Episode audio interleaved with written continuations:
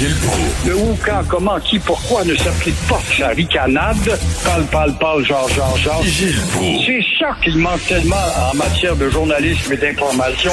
Voici le commentaire de Gilles Proulx.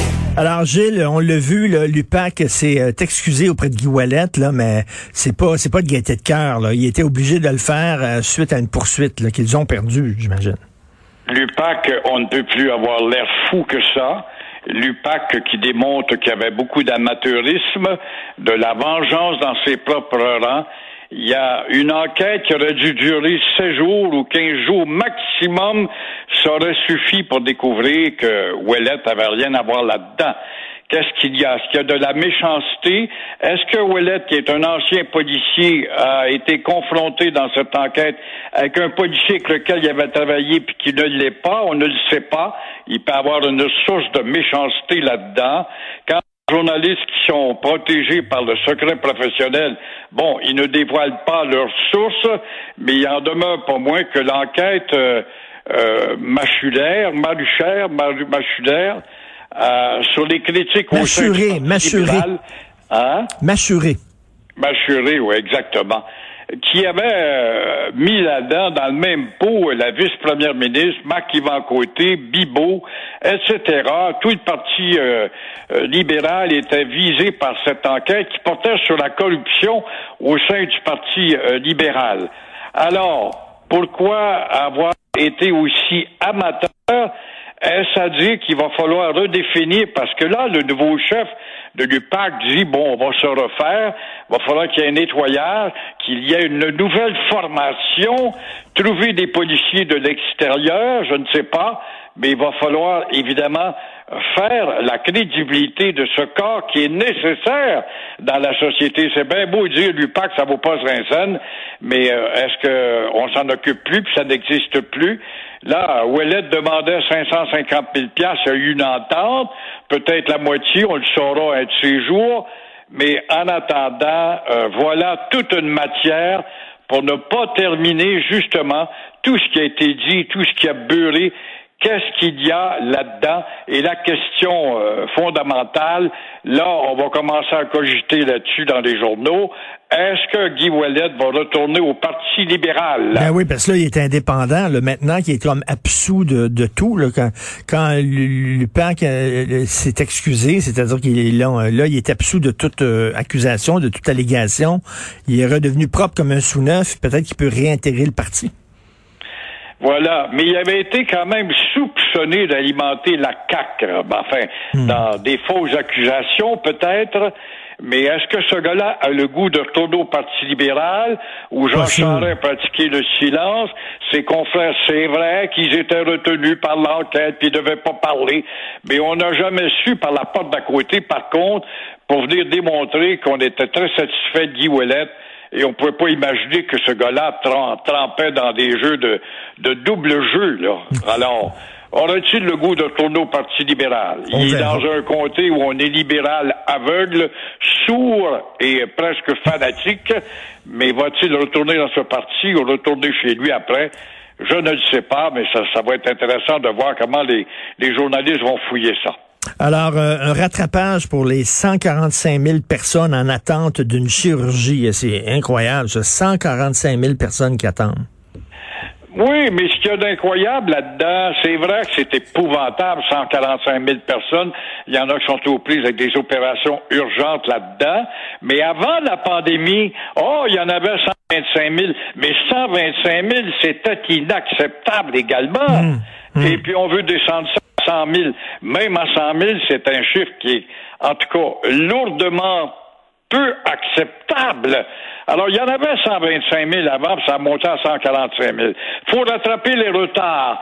Mais avant la pandémie, comme je disais, il y en avait déjà beaucoup trop. Et euh, encore une fois, euh, faudra discuter avec les syndicats. Là, on va voir ceux qui vont tirer la couverture sur leur bord. Face aux blouses blanches qui sont devenues des vaches sacrées avec leur prime de ci, prime à l'oxygène, prime au masque, prime au retard, prime à la ponctualité. Ah oui, mais le système privé est là, puis on donne mieux dans le système privé, il faut donc le système public donne autant que le système privé. Tu vois dans quel maudit micmac de dépenses qu'on est embarqué?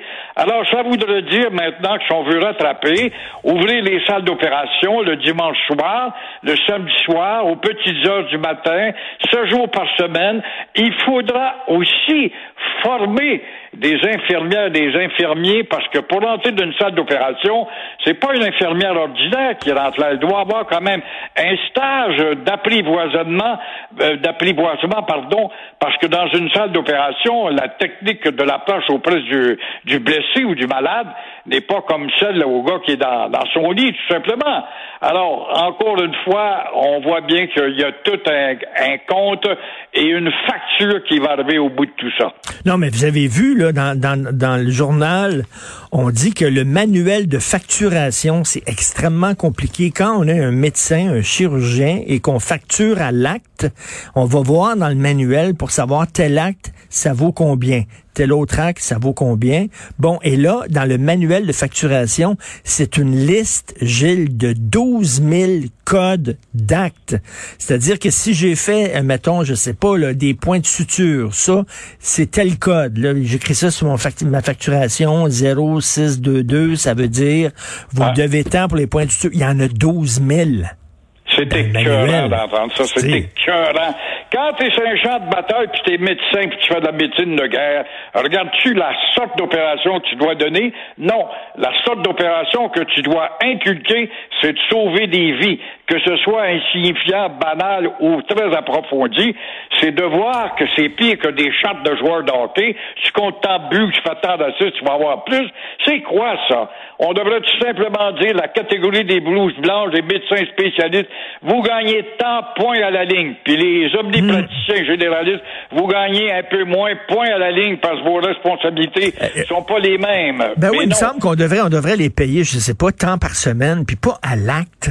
Vu ton salaire, c'est un salaire annuel, puis c'est ça, puis là, maintenant, après ça, tu fais ce que tu as à faire. Mais là, non, c'est selon les, les actes et les gestes qu'ils posent. Chaque geste va être facturé, taboire. Oui, mais Richard, oublie pas qu'ils ont quatre jours par semaine, hein, la plupart d'entre eux.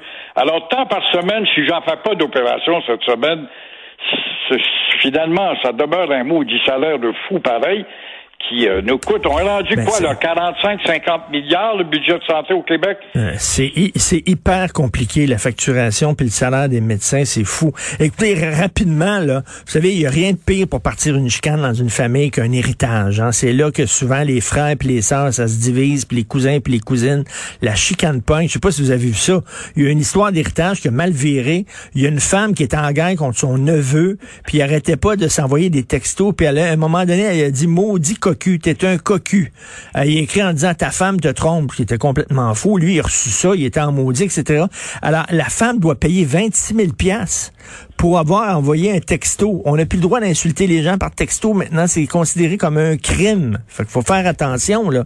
J'imagine. La rectitude rentre même dans les textos. Ça se peut-tu? La rectitude rentre dans les babardas. Alors, ça va être le téléphone après. Faudra ben enregistrer les conversations téléphoniques ah, ben que l'on a. J'ai traité euh, un de mes amis qui est un cocu content parce qu'il porte une chemise jaune. Puis la chemise jaune, c'est un symbole d'un gars cocu content. Il y a des cocus tout court, mais des cocus contents portent le jaune. Oui, comment est-ce que c'est fou, hein? Puis là, un autre maudit belle folie de cocu, c'est Legault qui nous dit, à la veille de la Saint-Jean, puis il nous parle du bleu par-ci, puis bleu par-là. Ça n'a pas marché tant que ça, c'est panier bleu, puis les musées bleus, puis bon. Quand tu vois, en cette semaine de fierté, euh, tu vois, par exemple, un voleur, j'ai quasiment envie de sympathiser avec le voleur, moi. Il a volé des catalysateurs euh, dans une cour d'une flotte de camions de déménagement. Bon, euh, on l'a filmé, c'est sûr qu'on va le poigner, il va être puni, il n'y a pas de doute.